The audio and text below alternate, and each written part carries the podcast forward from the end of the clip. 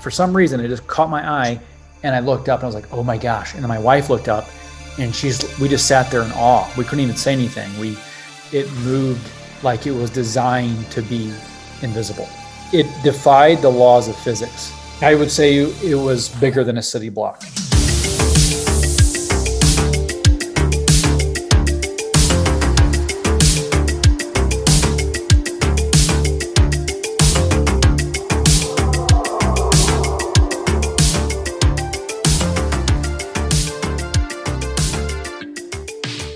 Welcome back to Blurry Creatures Podcast. You know, your favorite podcast about Nephilim, giants, Bigfoot, Mothman, werewolves, vampires, whatever you want to talk about.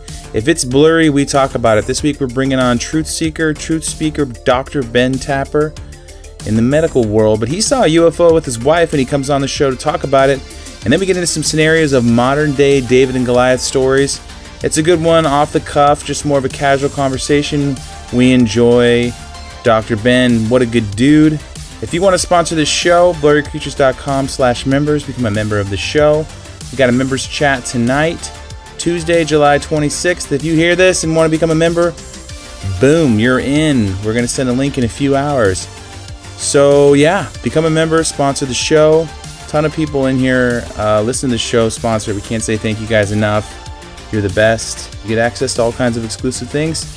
And we'll be chatting with you guys tonight soon. So head over to our website, sign up, become a member, sponsor the show. We'll see you soon.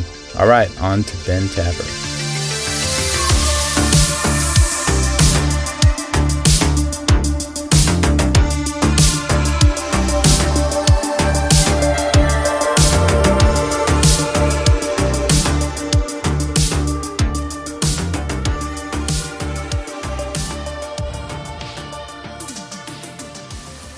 The history of our Earth is so different from what we can imagine. Enjoy the journey. The Smithsonian, if they found out about a large skeleton somewhere, was to go get it. I'm going to assume at least one person is right, because if one person's right, it busts the paradigm. It all goes back to the fallen cherub. And the problem with the modern-day church, they have a very truncated view of the supernatural. This backdrop that's just pregnant with all kinds of meaning associated with this Mount Hermon event. Welcome to Blurry Creatures. And this guy defects from the kingdom. That's a big deal.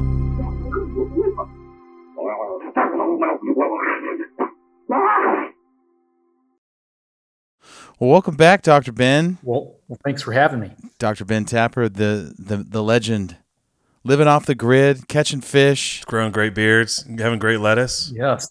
Speaking the truth, seeing U F Os. Nate, and you, you say welcome back, but I mean, our listeners aren't going to have heard, yeah, heard the, the initial, but this this is their this is our second time around with Doctor Doctor Ben Tapper. Sometimes, Luke, we, we interview someone and they don't know who the heck we are. And and then they go listen to our show and they're like, man, we can get as weird as we want now. These guys are super dumb and super weird. Yeah, let's just make it happen. That's exactly what happened. Oh, exactly. Yeah. There's so many podcasts out there, Ben, and there's so many people trying to speak the truth. And you know, it's it's a sea, it's a jungle, and we we spend a lot of time editing our show to make us sound a little less dumb. And we have fun. We have a good time. And originally you sent us a message because you were like, hey, I saw the U F O that you posted on your page, and I had a really good look at it. I could have thrown a rock at it. And you know, a lot of people don't get that close of a look at these things, and or they see them and they're way far away. And so we originally brought you on to talk about that. We could talk about that again, kick it off, and then if you have any other crazy things going on in your brain, I'm sure we'll get into that too. But welcome to the show. Thank you, my friend. Thank again. You. Thank you, guys. You guys were like, Ben, you saw the same U F O, just to piggyback on Nate said, the, the, the Tim Alberino. Yeah. We had on Tim. Tim allegedly saw when he was picking up creatine at the local uh, supplement store. He was getting, you know, he was getting his pump on, and he, he got he got a uh, he had a close encounter.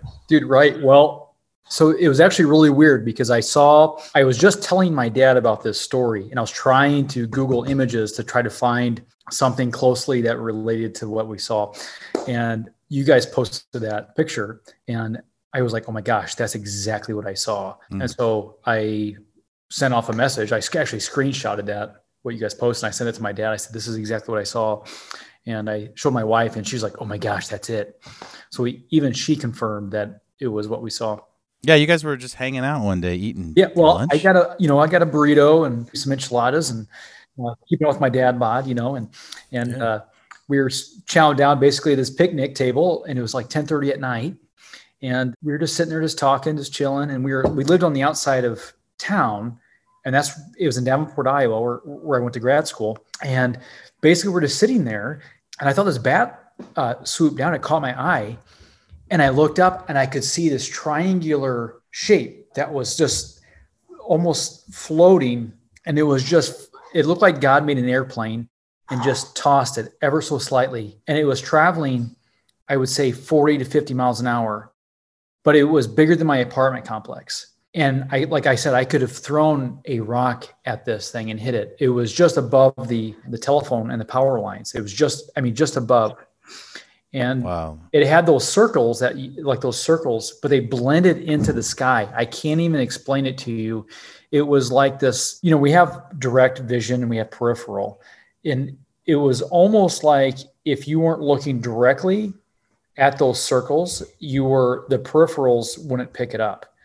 And so it, I, that's the best way to explain it, because I could not visually see, see it in my in my peripheral. I, it just, for some reason, it just caught my eye, and I looked up and I was like, oh my gosh. And then my wife looked up and she's, we just sat there in awe. We couldn't even say anything. We, you know, I didn't even think about to grab my phone. I didn't, you know, I don't even think I had an iPhone back then, but it was, you know, it was one of those things where it was, it was crazy. Get the flip phone out, right? Get the flip phone, yeah. Right. I think I had the razor back then. Now get some very blurry, some blurry yeah. footage. Yeah, right on brand. Right, right, dude. I got to say this too. I, I was listening to the your episode with Travis Roy, which I thought was fascinating. And mm. I talked to him on the phone. And so when you said that uh, you, you did a podcast with him, I had to go back and listen. And dude, I loved it when he said something like, yeah, I'm trying to read this newspaper article, but it's, it's long and blurry. I like it.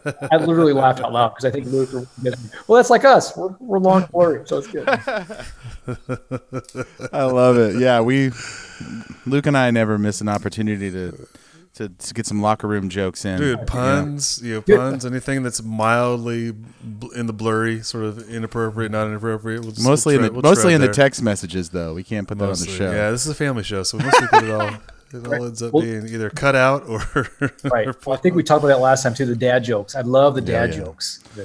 yeah, we have a good time. It, you know, and that's kind of what we try to do on the show. Is just it's heavy content. It's serious content. We're either talking about Nephilim giants. And a lot of times these things are, you know, the stories aren't so friendly. These creatures are terrifying people, but we try to have fun at the same time.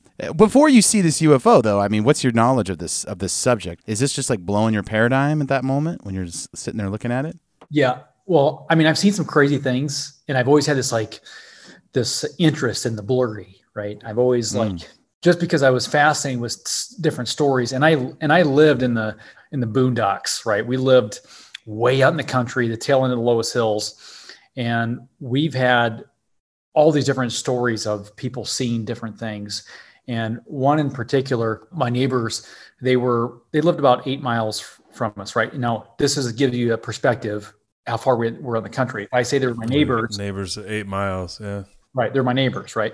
And so, but we lived in, most hills are very hilly. They're not mountains, but there's crazy hills, right? And you, in order to get to their house, you had to go off a gravel road, drive a mile back. And they were like this, this one residence that was off this gravel road. And they lived on a huge hill, and it, and it flattened out, and then it went up again. And then this huge valley uh, that was behind them. And nobody lived around this area. It was just like this, this hidden valley back there.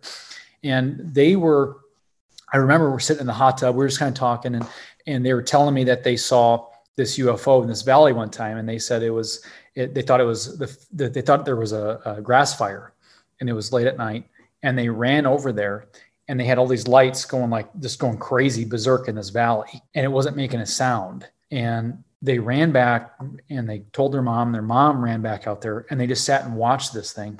And I was like, yeah, right.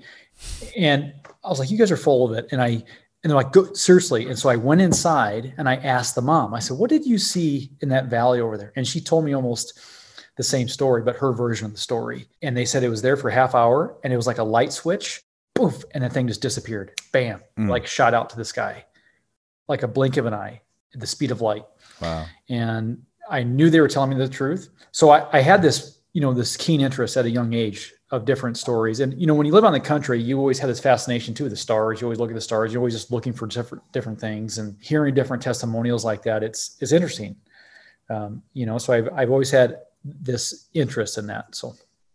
Ben, talk about like, so it's, it's this V-shaped craft, like, like, uh, like Tim talked about, like how, how big do you think it was? And, and did, I mean, you said it swooshed. Was there any, did you hear any sort of mechanical or like engine or any type of, of noise, or was it completely silent? We've heard all of the above sort of on the spectrum. So that was the most eerie thing of all, is that it was so, I mean, the best way to describe it, it moved like it was designed to be invisible, both visually and audibly. There was there was not a sound, and it just moved. It defied the laws of physics, because the size of this craft was, I you know we had three apartment complexes within maybe a a block and a half span here, and this thing mm. took, it was bigger than the apartment complex. I would say the Dang. dips on the wings were just on the outside of the apartment complex. So like it's like a city block, or how, I would say that, it was bigger than a city block. That's crazy. Like, sounds like it's like Independence Day. Dude, these things like rolling in, and if I were facing God right now, he's like, "What's the craziest thing?" I'm sure he would know, but you know, if I had to say what the craziest thing I've ever seen, hmm. that would be it.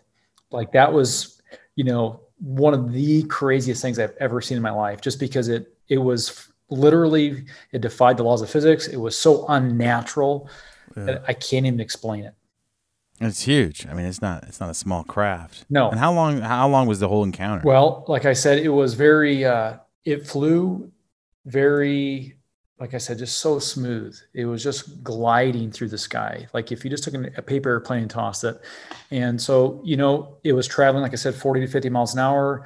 Just imagine you're watching a car drive by that's one hundred feet above your head at forty miles an hour. You mm. watch it, and you just watch it hover over the city. And dude, that's mm. the craziest thing. How many people just didn't even know that thing was over their head? And it was just, it's not making a noise. Yeah. I live in a flight path here, so I'm pretty familiar with having things fly over, because we, we have Blackhawks and Hueys that I know are flying from somewhere south of me up to the base in, in there's a base in Clarksville, Nate, up there. Mm. And so for some reason we're pretty close to the flight path, and so you hear them. Like, I mean, you hear them periodically, look up, and it's pretty cool to see sometimes. There's some Blackhawks and some gunships, and right. it's pretty neat, right? Something I didn't, I hadn't even thought about until you said that, Ben. I wonder just how often this happens, where you have these silent craft, and if you're just not looking, we might have things fly that if we're not paying attention are up there. It's it's it's I always joke that it's like the uh, the Office, where the Prius is silent under five miles an hour. And I remember, like my, Michael, was it was it, is it Michael who hits, or no, he hits somebody in the parking lot? Dwight Dwight, yeah. Dwight gets pinned. But it's like yeah. that, right? It's it's it's quiet and Dude, silent. It's it's right, pretty yeah. crazy, eerie. It's just eerie. Yeah. You know, it's you just knew it was unnatural. You know what I mean? Just one of those things. Yeah. I mean, that's the thing about. about our show is that, like, everyone has some kind of loose experience. They saw something as a kid, but it's like when you're an adult and you see, whether it's a Sasquatch or you see some kind of other creature or you see a U F O, then it's like at that moment, though, it's like, okay, it's all real. Like, what else do I not know? So at that moment, you're, you're sitting there with your wife. Obviously, you guys can corroborate each other's stories and each other's feelings. And what's the conversation you guys have? I mean, you know, a lot of times in this space, a lot of the men will say, you know, my wife doesn't want to talk about these things. My wife doesn't want to talk about any of this stuff. But you're sitting there with her, and she sees it. So it's, you know, at that moment, that's that's kind of a, a gift in a way, because if you would have seen it by yourself, it would have been a little bit of a, you're never going to believe me, but... Yeah, it's like it's like going out golfing and getting a hole in one by yourself. And you're like, right. yeah. like nightmare scenario. No yeah. one believes you. Dude, yeah. Thank, yeah. Yeah, right. Thank the Lord my wife saw it, too. Yeah. Yeah. Yeah, what was that conversation like? First, I was like, man, what do they put in this burrito? Exactly. Put some L S D in this burrito. What's going Extra on? Extra jalapenos. Right. Yeah, yeah, right. Man, it's a good burrito. To be honest with you, I can't even remember. It was just one of those things where we just were in shock that that even happened. It was just really bizarre. It's just, it's different than like seeing a plane, or I can't even explain it. It just was not from this world or from anything we've seen or experienced ever. It defied the laws of physics. And you just knew it was something so profound that you couldn't even, I can't, you just can't explain it. How do you explain yeah. it to someone? It's like trying to explain to someone about a, a car from five hundred years ago, like, hey, this vehicle, like, and computers and all this other stuff. And they have no idea. I I just don't, it's just, you can't comprehend it. Mm-hmm. Well, we have all this like history of like being eighties kids and growing up with these movies. Right. And you see craft like this, and, and in your mind, you'd always just think, oh, well, these, you know, it's just, it's just Hollywood fiction. And, but the more we do our show, Ben, the more we realize that like history, like all the creatures that people talk about since day one, it's not just stuff that people made up. Right. You know, there's, there's sightings and encounters with this stuff that go all the way back. So you wonder, is Hollywood pulling from actual experiences that people have, and maybe people in the know have an idea that this stuff is real and it exists, and then they're making films as propaganda, or they're telling us what what's going on, and it's all subliminal. What are your thoughts about all that? I mean, obviously, right. you know, you're in the you're in the field of speaking the truth, so you you kind of know how things roll in the back behind the scenes. And there's people that know what's going on, oh. and then most of us are clueless. Dude, right. I stopped watching the movies because I feel like there's it just filled with propaganda. I feel like there's a lot of subliminal stuff in the movies, uh, and you really can't control it. What comes out, you know, on, on the screen, you, you really can't control what your kids see when it comes to these movies. That if you're sitting in front of the T V, uh, obviously you can control what your your kids watch. But but I think you're right. I think there's a lot of things that we're not being told. Uh, obviously, I speak out in the in the regards of in the health field, uh, mm-hmm. and a lot of the in the in the sciences are being censored. It, you know, I speak out against a lot of things, uh, especially when it comes to vaccines and whatnot. And there's just a mountain of information that's being censored and kept from the public. And they just don't want that truth out there. And mm-hmm. so it's, you know, I, I believe it was George Orwell that said that in, in the times of universal deceit, telling the truth is a, univer- or a revolutionary act. But my point is, there is massive, massive, massive censorship. And that is not just in the in the health field, that's in all sciences. And they don't want the truth out there because they are so afraid of the indoctrination being uprooted, because we are so indoctrinated in in the, in this in the theory of evolution that, you know, this is an I believe in a young Earth, and and they're saying that this is an old Earth, and that we came from, you know, came from nothing into something, and that, you know, with the apes and everything, we came from that. It doesn't make any sense. So that being said, I don't know if I answered your question, but it's that there's science that's being censored, and it's not it's evil. Yeah. Yeah, there's like an alternate field of everything, alternate history, alternate medicine, alternate, Dude. you know, whatever it is, there's right. an alt, there, and, and we're, I mean, we hear about it from everything from how the megaliths were built and the pyramids were built, to Smithsonian shows up and steals the bones of the giants, to a Sasquatch is dead in the woods and some government agency takes it and they don't let, they don't want anyone to see that thing. Every single avenue we unturn, every stone we, we flip over, there's that narrative, there's that thing where someone shows up, you know, the men in black or whatever. But uh, what do you think these, what do you think's flying these things? Because we've we've gone extensively into that on our show, and we've talked to guys like Tim Alberino that say, you know, like, this is just what angels, the good and the bad angels, fly in. They fly in this craft, right? And he has a very practical explanation for some of these things, and a lot of Christians just have no idea. Their theology or their understanding, they can't fit this technology that they possess into their paradigm. But the more our show barrels on, the more it's like, man, they have ad- they have advanced technology. I'm sure the government has some of it, and they're reverse engineering, and they're flying it around, but I don't think all of it is the government, and I don't think all of it is, you know, angels as well. Right. It's just, it's hard to say. Right. I think it's trippy to think that. Like, dude, that's, you know what I mean? Yeah. I, it really is. It's, it's... you know, it starts to get blurry when you're thinking about, like, you know what I mean? But that's, uh, it's interesting. That's an interesting concept. You know, that Bob Lazar seems so convincing. Yeah. You know, I think that's so, I, I, th- I think it's fascinating to listen to him. And I think that uh, he's telling the truth. I mean, you know, when he's talking about reverse and engineering these things, and he's like, I, I don't even know where to begin. He's one of the sharpest minds of all time. And he goes into, um, you know, this scenario where he's trying to reverse engineer this technology, and he's just like, it's, it's almost impossible. Mm-hmm. So what does that tell you? It, it's just, it's, it's really interesting. Unless there's technology that that's in place, that's man-made, that we are just, that's been so compartmentalized from the masses, mm-hmm. and we just don't know. That's an interesting concept, but it's also, I, I think that Tim's got a, a good point. Maybe they are angelic crafts. So it's, I don't know, man, it's, it's interesting to think. Well, the ben, sheer the sheer numbers are crazy. You know, well, like yes, yes. The, right. the sheer numbers of all these phenomena, the sheer number of Bigfoot sightings, U F O sightings, it has to be more than just a planned, orchestrated event. It, it's random, right?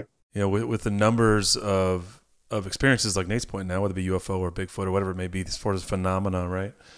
It's I think in, the, in this day and age when we have the connectivity we have, that it's sort of impossible to sort of to really keep put a cap on on any of the stuff getting out, right? And I think this kind of fits into sort of where you where you operate. And I, I don't know how many iterations of your social media you're on right now, but the truth is is operating in, in scarcity. It's it's a scarce commodity at this point. And so on that note, I would like I'd love your take on on why there's so why the amount of censorship we're seeing and the uptick in that, and where you think this is going, because this is, I mean, aside from you seeing the U F O and having this experience, like your expertise when it comes to this is that you've, you know, you've been deplatformed and banned and shadow banned and again and again for telling the truth, and you've been proven to, t- to tell the truth. And so some things we talk about here is, and it fits into the, really the blurry space, Nate, in a, in a, in a, in a big way. In some of the ways it's that like, or in all the ways is that now that the, now that, that everybody has access, and we have a podcast night, we're off this, we're sort of on this other platform where that wasn't available really twenty years ago, right? Mm-mm. It would have been like pirate radio. We would have, me and Nate would have been in our basement with a ham radio talking about stuff and hoping that the truckers are listening or something, something like that, right? But now yeah. we have this we have this flow of, of of information. So the tool is censorship now. It's it's deplatform, it's control, it's censoring, it's trying to squash the truth, or at least free thought about the truth, free, or free discourse about the truth from being out there. I would love to, from someone who kind of was, is walking that, we are as well, but like really walking in that, I would love your take on why, and your your thought. I mean, there's a lot of thoughts on this, right? So we've we've covered a bunch of this. Like, obviously from a biblical standpoint, a lot of stuff has to happen, but it has happened over time as well. Like the censorship is not a new thing. It's, this happened during World War Two. It happened. It happens in revolutions, but it, like like we just I just said, you could put a cap on so many things before because you there wasn't this free flow of information that was sort of impossible in some ways to try to contain. Right. Well, I love the quote by George Martin. He says, "When you cut out a man's tongue, you don't prove him a liar. You're just fearful of what he might say." Uh, and so I think of the they're protecting a lie. That's why censorship exists. It's there to protect a lie. You know, and they there's a saying out there, when the lie falls apart, um, it turns to censorship. Uh, the tyrant is the tool, uh, that, or censorship is the the tool the tyrant uses when the lie falls apart. And, you know, the end game, I believe, is obviously it's spiritual. This is a spiritual warfare. And think about the, if if people knew the truth, and if the truth was truly revealed, how many people would start opening their hearts and minds to, to the Lord and realize that this is all spiritual. And so I have experienced this on a mass scale, and all it does is it, it increases my, I would say, opens my mind to like, oh my gosh, well, what else are they censoring? What else are they hiding from the people? Well, what else are they, you know, keeping from the masses? And, and that's, you know, then you get labeled this crazy conspiracy guy or, you know, but it, hmm. it And that's what they try to do. They turn this. They try to slander my name, and and when I try to speak the truth or bring awareness, and again, I have nothing to gain by speaking out or or trying to bring the truth to the people, you know. And and there is an evil in the in the world that they don't want the truth out there. I mean, I we were raising money for a documentary, and they seized my they they seized my accounts. They seized my PayPal mm. account. They took the money. They seized my Venmo account. They del- you know the president called me out along with eleven other people. When he did that, all my social media was deleted. Um, and my accounts were hitting three to four million people a month. And so I've been completely deplatformed. And they just took my personal PayPal here recently, and no warning. So that goes to show you, why are they doing that? I mean, mm. and they say that I, I'm putting out disinformation. Well, let's have a dialogue about that. Let's have let's have a dialogue. Should truth welcome dialogue? And science, mm. you know, when they say science is settled, well then let's have a dialogue about it. It should be challenged. If science is settled, then it should be challenged. It should they should allow the challengers to come. Because and if if science is if if it ever evolves, then it needs to have we need to have dialogue. We need to have conversations. And in today's world, people are so like when you, especially in the healthcare field, they're like, well, show me the studies. Let me show me the peer reviewed articles. And I just laugh. I said, do you realize that's not really science? That's academia. And that's people are just coming together and agreeing on a topic. That's not really science. Science is observational, what we can see and what we can observe. And so when I see a craft floating, that's observational. I'm witnessing this with my two eyes. Now we can go on theories and philosophies and figure out what, who's flying it, what that is or whatnot, but mm-hmm. really it's observational science. In my eyes, you can't convince me otherwise. That I didn't see that. I saw that with my own two eyes. That's science right there in itself. But going back to mm-hmm. what the end goal is here, think of the magnitude on this lie. If this could get out on all fronts, it, whether it's the the corruption with the, the data and, the, and this whole pandemic thing, if that information get out, it'd cause a revolution overnight. Or if the if there was a giant skeleton that was found, that, and if they could hit the masses, and if they could do, and if all mainstream media would would show that on the T V, and think of the magnitude that would have on today's education, today's sciences, we would ha- literally have to uproot all of this evolutionary garbage, and, and it would change the game of everything, because it would, the, people would have to say, oh my gosh, giants did walk the earth. That, that, mm. that correlates to the Bible. I don't know. It'd be epic. It almost feels like we're being conditioned, you know, like there's going to be some sort of, you know, we know there's some sort of religion that's coming. Right. And oh, so it's dude, right. And so I think the, the, the evolution stuff is uh, it's kind of dumbing us down to whatever religion that's coming, New World religion that's that's on the that's it's right around the corner. It's coming right at us. I definitely don't think it's going to stay in this evolutionary like narrative for very much longer, because people like like Luke said, people are having more experiences, people are filming more stuff, right. People are tuning into our podcast and other podcasts like this. Right. Um, people are watching a- Ancient Aliens and coming up with their own wild theories because. They know, okay, something's not right here. Something is happening. My friend saw this, or my friend's friend saw that. Right. And people are sharing, you know, all kinds of encounters. And the church, for, for whatever reason, is is like the most. S- they're the snoozing the most. Dude, that's the weirdest part. Right. It's the truth, man. I, you know, I feel like the church is being sung a lullaby, and yeah. right now the people are starving for the truth. And I think that's that soil for the truth is. is rich, and people are are really starving for that, and they're seeking for the truth right now. And so I think it's so important. So I love your guys' podcast. I think you guys are being bold, and even though you say we're just a couple of dummies doing this stuff, I, I think that you guys are are doing good stuff, and you're just you're having a dialogue about these conversations, and I think that's important. I think it's important to talk about and not be afraid to talk about these things, because obviously we, we are seeing things like this, and it's it raises questions. And I think the last thing we need to do is write you off as crazy or write me off as crazy and say, oh, that's all just weird stuff, because that's a, it's get as gaslighting, and you're just, you're not being respectful to the, what they see. You just want to believe the narrative and be comfortable and, and put your blinds or, blinders on. I, yeah, man. What I, th- what I think gets me, Nate and, and Ben, is that it, just the, maybe the sheer amount of, of propaganda and conditioning that that gets thrown at us. It just feels like you sow that and you reap the, just apathy. This is what really been been pressed upon me lately, is that even when, when the truth gets exposed, dude, it's like there's people are so apathetic that no one cares. It's just like they move you on to the next Disney Plus movie or the next thing on Netflix, oh, and, or the next story, and, and nothing happens. It, it's it's almost in some ways depressing to see that, like, and I think the greatest example of this could be in in this vein, right, is that we had the first hearing in fifty-something years about U F Os in Congress, and it barely made any anybody yeah. talk, any anybody say anything. The fact that this this is leaking out, or right. or, or the truth coming out about this, these last two years and what we saw in the origins of of, of COVID and, and and the things that are coming to light, all we have is apathy, dude. Right? It's like pe- people are just like, look over here, and they look over here, right? And that, I mean, that's what really worries me, is that, like, when I'm asking what what's the end game here, I mean, obviously we're talking about the enemy, we're talking about deception, right? Right. And, and, but also we know the enemy hates the image bearers of God. Like, so I know that's also hell bent on our own destruction and death, right? Like, it just, what do you think? And this is, I mean, we're just spitballing here, because I think this is great to have a conversation with someone like you that's been on the front lines for the last three plus years doing this is just like, what wakes people, what is going to wake people up, Ben? Like, what is going to, and, and, and Nate and I try, are, you know, it's not like the, that, it's not like that we're trying per se, like that, like that's the, the, our, the M O of our show, but our show really is to try to get the truth out there and ask questions. Right. And, and, and have a discourse and talk about all the weird stuff, talk about the stuff the church doesn't talk about. Right. Nate did a great job of talking about our podcast, and like, it's like the church doesn't talk about the paranormal or doesn't address the paranormal, and the paranormal community doesn't talk, doesn't, talk about the church, and we're trying to marry those two things, or doesn't incorporate the church. We're trying to marry those two things together, right, in what we do. But my question is, like, what, again, because just respect for what you've done and continue to battle mm. like against this. Like, what do you think wakes people up? What's going to wake people up?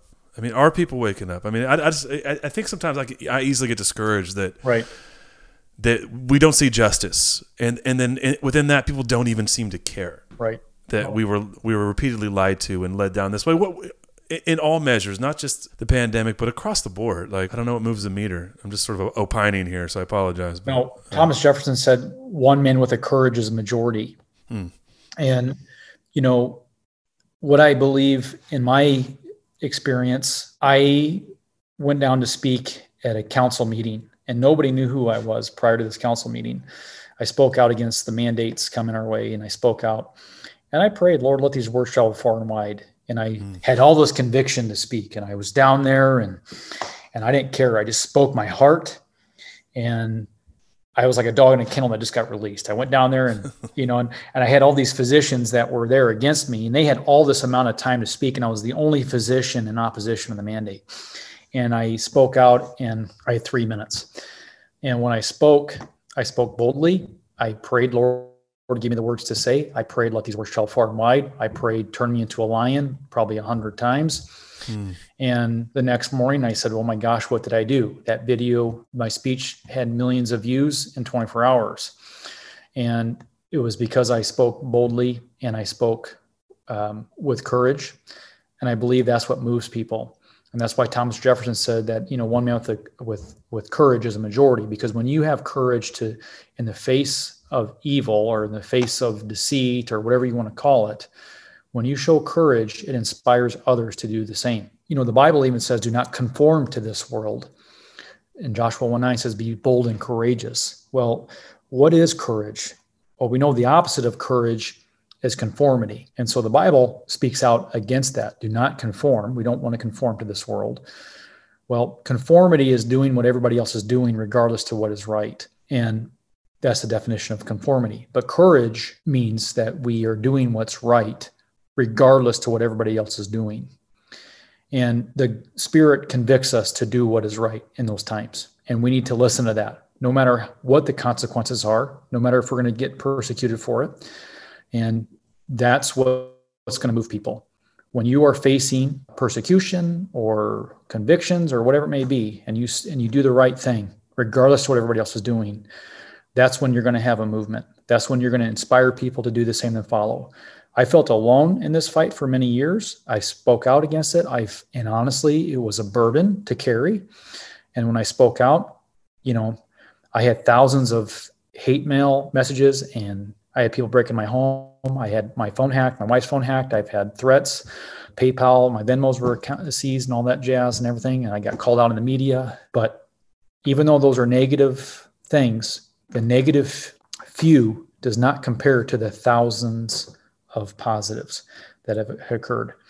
And I just know that we are on the right side of truth. We are on the right side of history. And we need good men, biblical men, strong men and women to make a stand, because the time is now. We are entering in times. I believe that we are, you know, we're seeing oppression now, but I believe that it's going to get much worse. I don't want to be doom and gloom. We are heading in interesting times, especially with uh, Klaus Schwab. He wants us all to own nothing and be happy.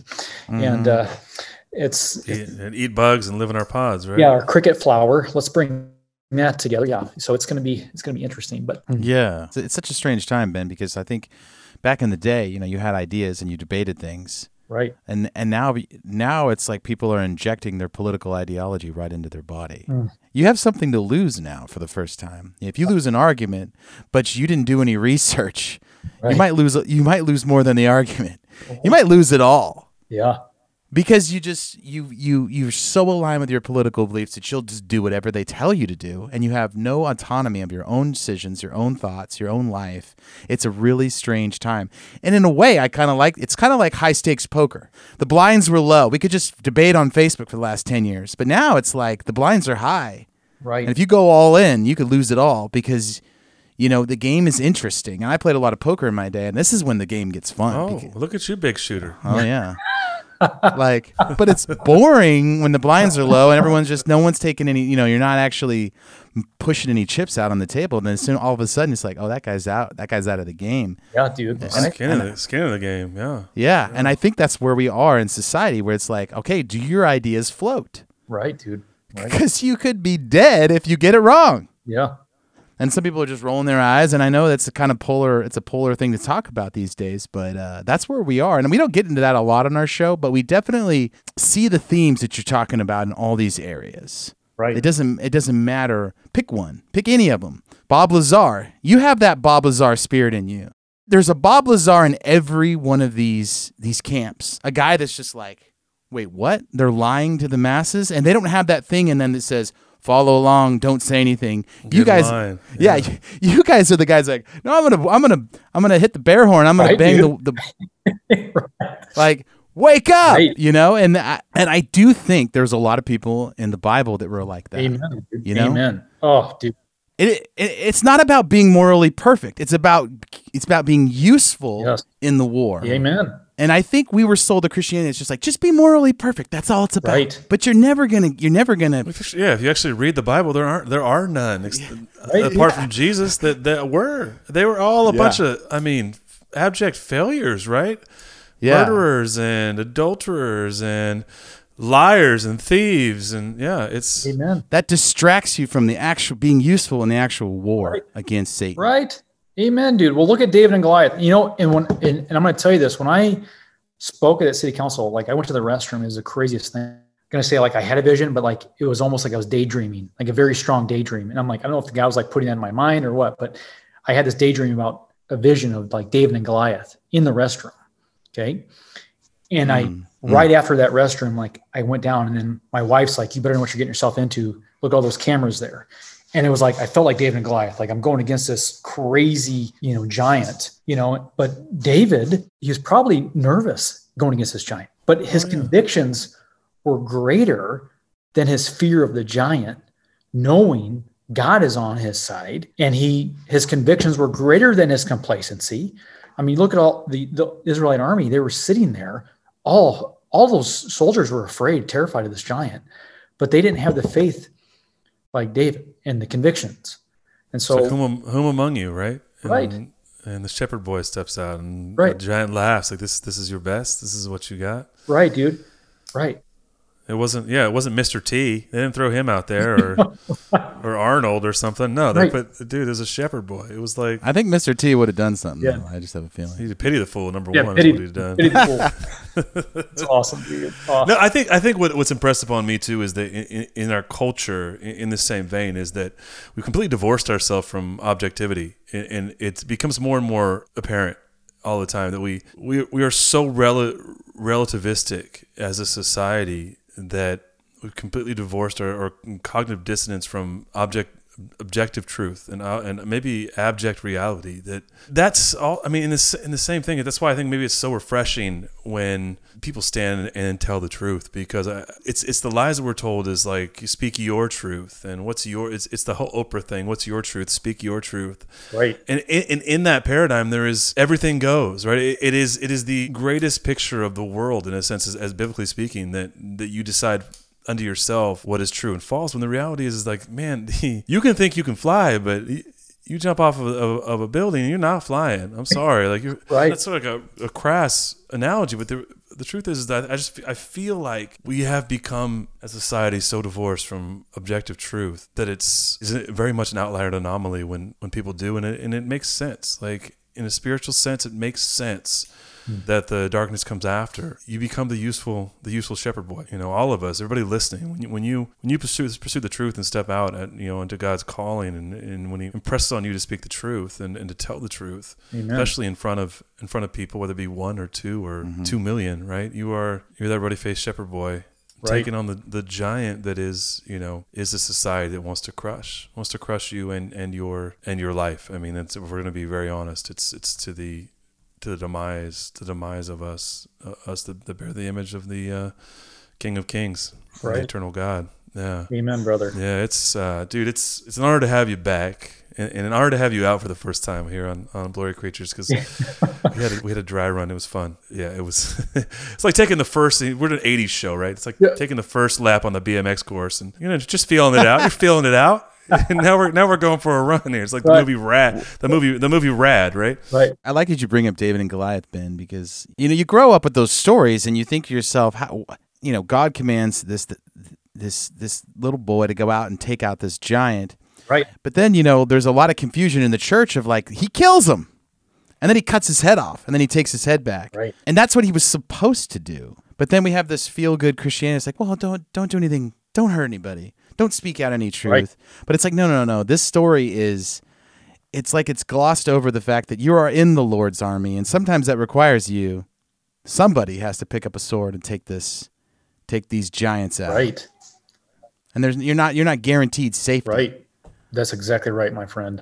And I don't know why that, that part of the story just got glossed over. It was like a metaphor. Oh, it, he didn't really kill a giant. It was just, a, you know, we have giants in our life, but it's like, no, no, he killed them. And, you know, that's, I'd hate to say it. I don't want to say anything bad about the church, but like, if we want true revival, if we want to reach all the billions of people, right? Think about this. Like our churches closed down on Easter, and, you know, during the Spanish flu, It were it was the Christians out on the front lines praying for people, not afraid, not fearful of this great pandemic. They were putting their hands on people. And if they died doing it, they were doing God's work. They were out there mm-hmm. unafraid. Where are those Christians at? Right. And one of my great mentors said that fear is the fire mm-hmm. that fuels the furnace of disease. And, you know, I live by Psalms ninety-one. We had that hanging in our house in our living room, like, you know, talks about like, oh, no plague will come near your home. Like, well, are we going to live by that? Are we going to stand on that ground, that truth? And I've been through this like whole season. And again, nothing against the churches, but I feel so convicted. The Bible says, be bold and courageous. Well, I think I think of like Joshua and Caleb when they're, they're scouting out the, you know, the promised land. They were the only two spies that said they could take the giants. Right. right? And so it's, it's this, the story is as old as time. Is in a group of men, there's always going to be some that don't have any fear. Right. And there's always going to be the majority, eighty percent of people who are just terrified. Right. And they live by fear. And they're going to try to sway the church and say, no, let's live by fear. Like I knew my friend, he, uh, a, a friend of mine, th- there was only one church in Northern California that didn't shut down in the pandemic. And I know, and I know them. And they were in Yuba City.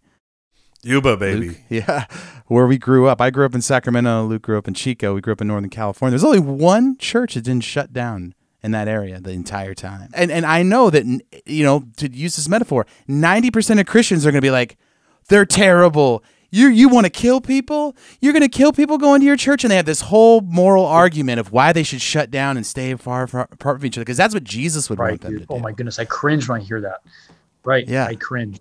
And it's this, it's this two, it's these two camps. I mean, I understand that whole camp of like the woke Christians who think that, you know, it's it's our job just to roll over and die in the name of Jesus. And it just doesn't go like when you actually go back and you look at the history of the men who pushed the church forward, put the church on their back, the disciples, guys like David, guys like Joshua and Caleb. They were they were fearless warriors. Right. They didn't roll over and die for nothing. Right. And we have completely confused Christianity with whatever this rollover and die mentality is. Right. And I've done it a lot of my life, and I'm tired of doing it personally. Well, it's like, it's like Under Oath said, right? They're only chasing safety. Yeah. There you right, go. Dude. Right. Or this illusion of safety thrice. Yeah, yeah, right here. Let's go, dude. Let's that's go. Not eighties, but that's our era, bro. That was the, yeah, that was the scene. No, I, I think it's, Jesus said that lose your life in order to gain it. Like Ben, you said that to be bold and courageous. The church is supposed to be a hospital for, for sinners, you know, for the sick. Right. Not not a place where, definitely not a Tony Robbins conference where we show up and we, and we, we all feel good about, about self-help and everything. And like that, that's all, there's, there's a place for that. And that's all fine and dandy, but that's not the church. And that's definitely not the message of Jesus. And I think in a time where the church had a real opportunity to be a hospital, you know, for, for the, for the sick, for those who are scared, for those who, you know, and, and, and also be a beacon. Amen. And instead, I think the vast majority, you know, chose the illusions of, you know, the illusions of safety. And I think honestly, everything again comes to our initial conversation about the truth, right? It's like right. that there's there's such a hunger for it, and the church didn't meet that meet that need. They didn't they didn't meet the, they, they didn't stand in the gap and meet that need for the truth. And you know, and I think that we can we can t- we can talk about this on a on a on a macro level, you know, even even just in general, with the idea that the reason there's a space for what Nate and I are doing here, right? However, however small or large, is that. is there is tons of things that people are, are dealing with, are seeing, are experiencing, and realizing that the, that the biblical paradigm has a place for, for all of these things to be explained. And especially for those who put our foundations and our hopes in, in Christ, this is, we, you have to have these discussions. As weird as it, as weird as, weird as it sounds, yeah. even Bigfoot. Even, even the big guy, you know? Right. That's good, man. So. Well, well said, brother. You know, you guys listened to your podcast earlier on the earlier seasons, man. I just going back to that. I it's fun to listen to you guys, and it's fun to to to have these conversations. You know, the Bible says that no one will enter the kingdom of heaven unless they have like a childlike faith, right, and spirit. Dude, talking about like the giants and you know even Bigfoot, like it, it brings us, it like humbles us and gives us like that childlike spirit. I don't know about you guys, but it does for me. Like, mm-hmm. It's fun, and it's like to, it's fun to talk about, you know. And that's I feel like that's what it should be like. I have a great friend that wrote books about this, and, and really just one of the main tenets of his sort of his point of view is that we've lost the wonder and like he says, uses the word whimsy. We've lost the whimsy of experiencing God. This idea that there's this there's this wonder and even this magic, and that's not the right word, but it, it, it's the right word. Right. In experiencing creation and and God and God's presence and and the joy. And I, and I know that we always try to Nate try to to. you know, deal some hope at the end of some of these things because it can get so heavy and so dark. Dark, yeah. I mean, especially dark. When we're talking about the direction of of, uh, of society. Well, that's what I was thinking, Luke, when he was talking about some of the things you've been dealing with. It reminds me of, the, you know, one of the plagues, the ten plagues, was the plague of darkness, mm-hmm. right? And the church, in the middle of the plague of darkness, the Israelites, the those who had the Spirit of God, they had light in their home. Yeah. And so it's like we are, I feel like we're in that dark time. Mm. Where people are so afraid, right? And it's when the Spirit of God is on, you have light, and you are you are you are shining in the darkness. You are not afraid because you know if you die, it is to gain. You don't lose anything, right? So you're not afraid to die. Right. And the weird way, like you were saying, the immune system re- responds to that. Even right. The less afraid you are, the, the the better chances you have to survive anyway. So you might as well not be afraid because the more fear. And the more you cower, it's it's it's a bad thing for you. But it reminds me of that. We're, we're in that time where like people are running around looking for some light, looking for some hope. Amen. The Bible calls us to be the salt and light of the earth, right? And it's crazy. You know, I mentioned earlier the David and Goliath vision, but like after that video or after my speech, I didn't sleep for five nights. And I remember people kept calling me a watchman. I was like, I don't even know what that is. My wife had to send me like, oh, it's in the it's biblical. And people kept calling me a watchman and And I really didn't want to take on that title. I didn't want to even say that I'm a watchman, right? And because there comes a lot of responsibility with that. And and the perennials in the, in the wild, if they're watchmen in the wild, they will sound the alarm, knowing that a predator's coming, knowing that they're going to die. But they still sound the alarm to warn others that the predator's coming. And that's really what a watchman is. They're sounding the alarm about a certain threat or predator or topic or maybe to to let the masses know, knowing it, it's putting itself in in danger. So. My point is, back to the salt and light, I, I had another vision of polystrate fossils, which are fascinating, but I, I was walking through my office and I had these visions of lighthouses. And basically I was walking through my office and all of a sudden I was like daydreaming. It was almost back to the David and Goliath vision. I was walking through the office and I could see lighthouses. I was in my mom's house and I could see lighthouses on the wall and the pictures and, the, and these glass vases. And, and then I get to my phone, not even five minutes after this vision, and my friend who lives in a completely different state sent me a text, and he's in full-time ministry. And he said, watchmen can be classified as lighthouses. They stand their ground in the midst of the storm and the wind and the waves, and they bring light to the darkness, and they bring hope to the hopeless, basically. And it was like confirmation. And so it just reminds me of, of the time you said we're in a time of darkness, and we need to be that light, standing our ground in that storm, no matter how hard the wind blows and how big those waves are, we need to bring that light to the darkness because the time is now and people are starving for that. And they're lost at sea. And the themes of the Bible repeat themselves. You right. know, we, we, we learn that on our show a lot.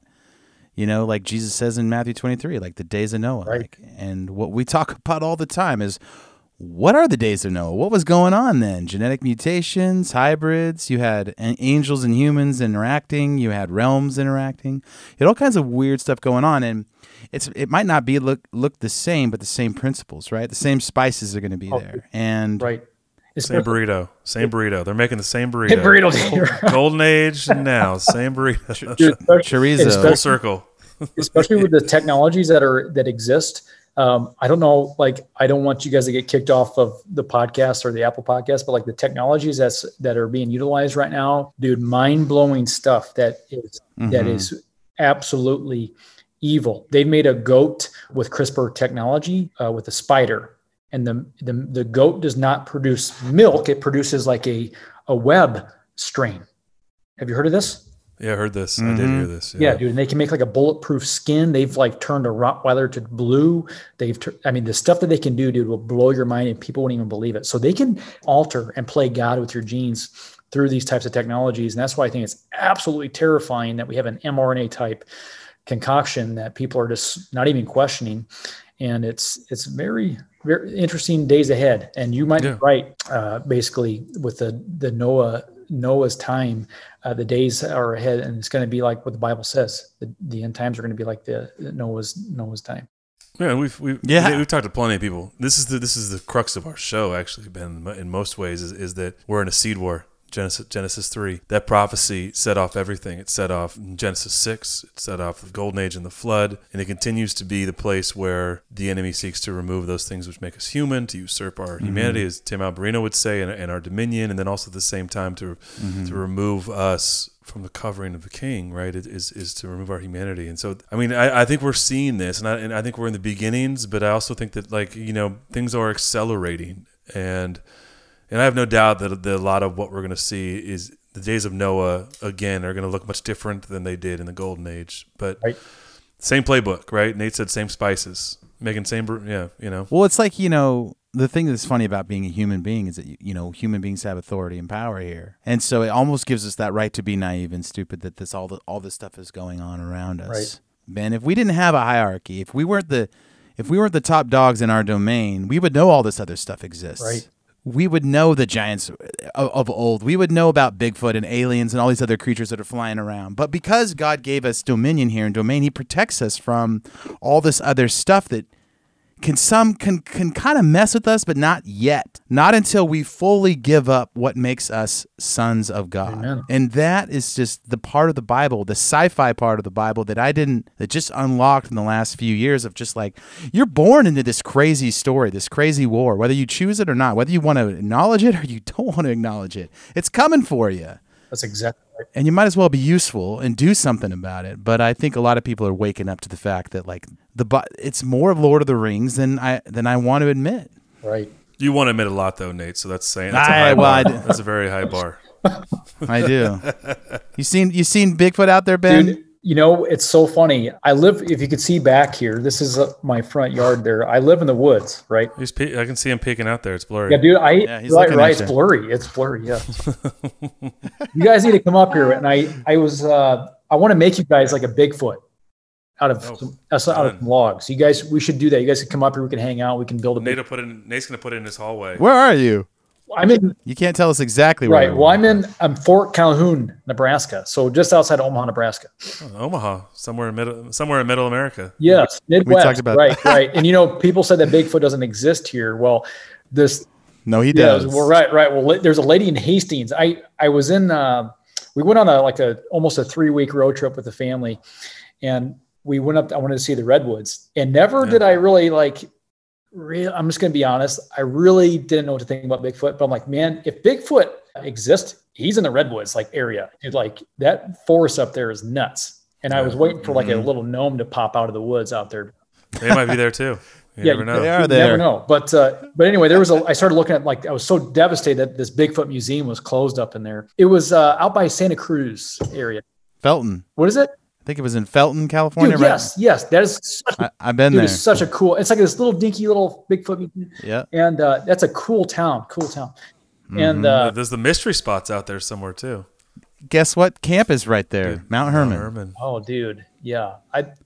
There's a Christian the, camp the called Mount Hermon name, right didn't there. Did you go there? Or? Yeah, I worked, oh, there. worked there. That's what it was. I worked at that. So my, my spiritual journey starts at a camp called Mount Hermon. How how funny Dude, is that? That's awesome. That's awesome. Where where it all starts. But anyway, yeah. Apex of the vortex. Man. Well, the, that's the thing is the Bigfoot is just, it's like he's just grumpier at different parts yeah, that's of the... What, yeah, that's what I've heard. That uh, that one guy that you guys had on your show, he was like, he had something to do with like the salmon. He was like an Indian guy. He was yeah, Tom, yeah, Tom, Tom Seward. Yeah, he was a wild man. He was an interesting fella. He was an interesting fella. Well, yeah, he claimed that Bigfoot like murdered somebody out in, in British Columbia, Victoria Island, I think. Talked about Bigfoot in Nebraska, ripping doors off yeah, trailers. He did. Of... We, yes, that's right. So there was a lady. So I started researching Bigfoot museums, and sure enough, there was like this sweet old lady that's in her seventies that started the Bigfoot Museum uh, in Hastings, Nebraska. And I'm like, you gotta yes. be kidding me! And dude, you have to have a lot of conviction to start a Bigfoot museum in Hastings, Nebraska, right? And she claims that she saw Bigfoot and she started this Bigfoot museum. So, like, I'm gonna go out and visit her. I think you and, should. And I, if Report. I do, I'll, I'll take some pictures and I'll tag you guys. Doctor Ben Tapper, Blurry Creatures correspondent, yes, right on the ground checking in. What do you got down there, Ben? See? Sign me up, dude. But she's sign me up. She's got a little bit of Bob Lazar in her too. It's these yes, dude, right. It's these people yes. that just can't. They just they don't care what anyone thinks. They're going to follow their heart and they're going to pursue the dude, truth. Love it, love it. You're one of them, right? Yeah. Did I get the job? You did. Yes, I'm hired. Okay, good. Correspondent. Yeah. We just need you, we need you to split wood and prepare. You got it, dude. For, for the end. Oh man. Because we have nowhere to go if the they start blowing up the right. coast. We're, gonna, we're, we're driving to Bend. Going to Fort Calhoun, Nebraska. Let's do it. Yes. But Bigfoot's out there, Ben. You got to watch out, and the little people too. Right. You know, I think in uh, our our first get together, I showed you the Bigfoot walk. Right. My brother-in-law is a huge big, Bigfoot fan. He's really oh, dude. Oh yeah. Have you got him blurry yet? Oh, Is he I, blurry? I actually just told him about your podcast.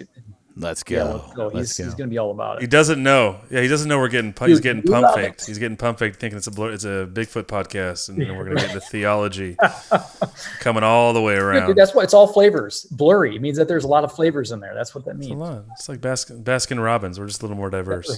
Right. We talk about all blurry creatures. And that's the thing about our, we love about our show is like, if you stay in the creature space, whether it's, I mean, we can, we can dip into your, your neck of the woods a little bit because we talk about hybrids and we talk about chimeras, yeah. and that's what they're trying to do is turn us all into hybrids and chimeras. So we could talk about a, a little bit about what's going on in, in the geopolitical space, but for the most part, you know, we try to keep it creature focused, and that's somehow it unlocks people's brains to have different conversations about God and reality than they would normally, because if they can start thinking, oh, Bigfoot's real. And in, in a way, Bigfoot sort of saved my own faith, because I was going down some pretty progressive rabbit holes and getting weirder and weirder and weirder and not understanding. And it was like this fascination with Bigfoot that got my mind open to this world isn't what I think it is. Right, dude. Right. And then you get in, and then the theologians start, you know, coming on these shows and talking about Genesis six, and it's like, right. And then you're like, "Oh, this is the best!" Right. You're going to be a full-blown hipster, and now you're just a you're a blurry hipster. Yeah, blurry. Love it. How could the story of humanity be more boring than something we could write in a Marvel movie? Like right. the real, true story of humanity, what's going on in this war, is the best story. The gospel is the best story. It is, and it's so fascinating. It's, you know, it's so fascinating. It's it's Amen. It's very blurry. Very blurry. Nothing, yeah. nothing like an Immaculate Conception and a resurrection, right. and transfigurations and all kinds of stuff in between, miracles and and all the above, and U F Os maybe. Isn't it just humanity to to make it boring? To neuter neuter neuter that down and make it boring, dude. Yeah. I'm surprised. Have you guys had anybody talk about the Leviathan? I mean, yeah, not not we haven't had a full episode on it, but we dude, definitely that could talked be about a blurry episode. Yeah.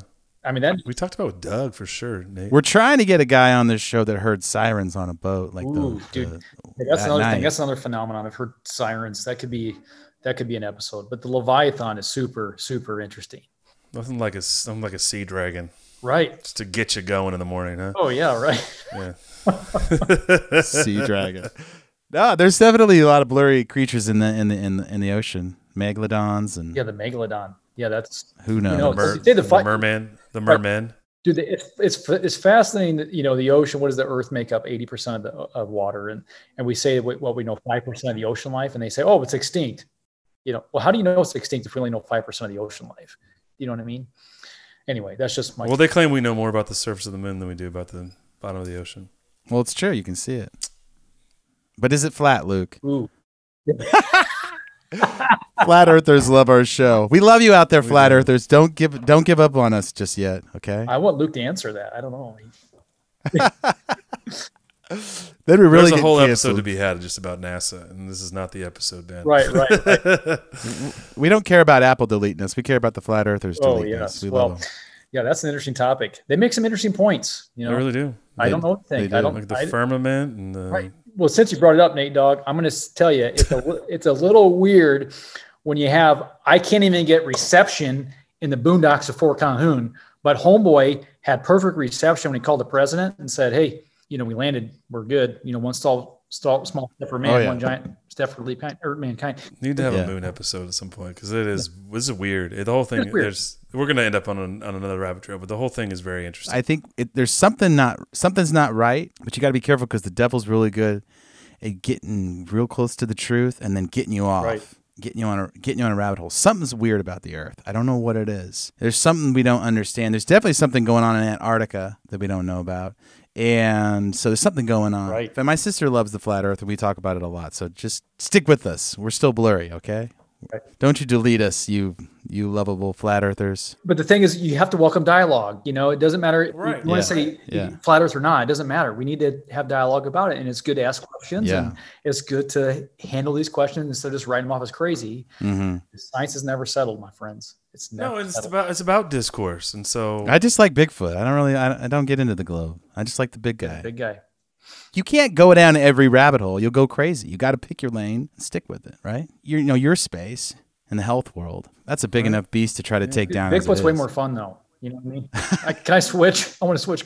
Right? Well, you are going to be our correspondent, so yes, I yeah. will. You've already, oh, you already somewhat in. switched. You can dabble. We'll let you yeah, dabble. Yeah. Are you going to do anything out there, Ben? Are you going to like set up a trap? Or are you going to try to call him in? You know, never know. You know what he likes? He likes Native American flute music. So he play him a little bit. And he likes ladies singing. What do you know, dude? I got it right here. Did you see that in my window? No. No, no it didn't. Is, dude. For those listeners. Look at this. Ben Tapper, correspondent, Blurry Creatures. Here we go. What do you know? There's Bigfoot walking out right there. Hey, do, do you know anything about Celine Dion? There's a there's real good flute solo in one of those songs. Oh, man, I don't. That's probably all I got right there. What I had for I, I might know uh, The Lion King, but I don't even know if I can do that right now. Oh my, how did, how, okay, hold on a second.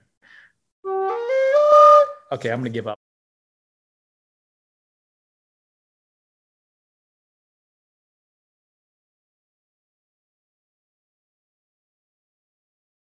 When we interviewed Ellie Marzulla and he pulls out like an elongated skull right in the middle of a briefcase. Of the... He's like, you guys want to look at this? yeah. yeah. You just pull out the flute right out of the window. No, I'm serious. Ben, if you play that tonight, if you go out and you have a little fire out there and you start playing that thing, dude, keep an eye out because he's going to come up. Got it. I'm going to do it. Yeah. Let us know. I'll have a Bigfoot ritual. You know, I thought about actually buying like a high production Bigfoot suit because my neighbor... His acreage butts up to mine, and he's he's a deer hunter, and he's got trail cams. It's a good way to get shot, Ben. I know. I, Careful out there. We're not right. encouraging that by right, any right. means. I thought it'd be funny, though, just like drag like a dead animal in a Bigfoot costume in front of the trail cam. But, Might be safer in like more of an urban setting, maybe downtown Omaha. Yeah, it'd be a little, yeah, little probably, safer. Yeah, probably. Yeah. It's a bad idea. I'm glad you talked me out of that loop. Yeah, it's... I want to see you around for a little while, a little while longer. At least. Yeah, right. Okay. We thought we thought the deep state was going to get yes, you. Right. It turns You're, out big, big. My neighbor. Turns out na- your neighbor Hal in his in his thirty in his thirty Winchester or Winchester three hundred guy. Or, yeah, or better, or hey, even worse, you call in Bigfoot and he finds you attractive. Right. Yeah. yeah right. That's a bad gone. idea, dude. I, yeah, you're like, gone. You go, I just wanted my obituary. I just wanted to say on my tombstone, the correspondent for Blurry Creatures. To the man, it's the man on the street. Man on the street. Doctor Ben Tapper. I love it, Ben. Awesome.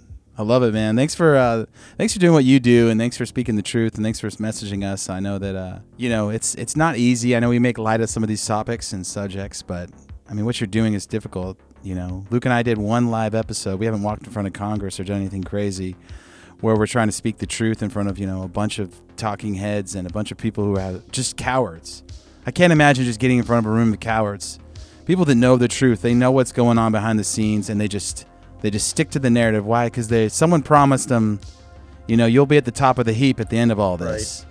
Just a bunch of men have cashed in their morals, and no one wants to speak out. So we're proud of guys like you. We're proud of people who speak the truth, and we, we, we've interviewed a lot of them, and, and dudes in history who, who went against the flow and said, you know what, no matter what, I'm going to talk about, whether it's how the Egyptian pyramids were built or it's these giant bones that have been dug up that farmers found, and I'm going to make sure that someone knows about this, and I'm going to print this article, or this Sasquatch came and did this and that, and I'm not going to not tell people because I'm afraid of what my neighbors or my friends will think about right. me. And I just admire I admire that about you, Ben. Well, thanks, bro. You, you don't give a flip what people think, and you, that's not easy in this society when everyone cares so much about what everyone else thinks about them. Right. Well, I appreciate you saying that, my friend. Dude, give everybody a... Uh... Give yourself a little plug here and tell where they can find you and what you're working on. Yeah, if you come, if you come back from the woods tonight. Yes. Right, yeah. You can find me in the woods in Fort Calhoun playing my Indian flute. Uh, yes. Find me at Hastings, Nebraska here very soon, being a correspondent for Blurry Creatures. But uh, uh, you can find me on Instagram. Just type in Doctor Ben Tapper, D R dot Ben Tapper should pop up, but I'm probably shadow banned or censored. You can find my movie at w w w dot the time is now dot movie, not .com, the time is now dot movie. You can watch um, the movie, and you can watch the speech that I gave that went viral. And basically, yeah, that's it. You know, I don't, like I said, I don't do this for publicity. I don't do this, but I just do this because my convictions are greater than my complacency. And if you got anything out of this episode, listen to me. I just pray that I inspired you to, to be courageous, to be bold and courageous, and to pick up an Indian flute. Yeah. Mm-hmm. Call them in. Call them in. The blurry flute. That's what I'm going to call it. That's right. You got to get an old film camera. Yeah. Yeah. You got to get an old film camera. That's how you catch yeah. it in, yes. in, in all of its glory. Yeah. Yeah. You can't, you can't have anything digital. They'll, they'll run away right. from that. Dude. Oh, and I listened to the one episode on the way home. My boy and I still joke about this. The dude that casted Bigfoot's butt. Um, yeah. Doctor Jeff Meldrum. He's the leading expert on Bigfoot in, in the dude. entire world. Yeah, that dude is, uh, he was, he was a very, that was a very interesting episode, but Big Butt, my boy and I, we still laugh about it. Uh, yeah. yeah. It's good. That dude loves feet. Yeah. No, more than, more than Quentin Tarantino. More than Rex Ryan. Right. Yeah. Well, thank you guys for having me on. You guys are awesome. Thanks, Ben. Appreciate yes. it, brother. Yeah, thanks, Ben. Thanks, Ben. All right, guys. All right, buddy. Well, God bless right, you guys. Thanks, Take man, care. Guys.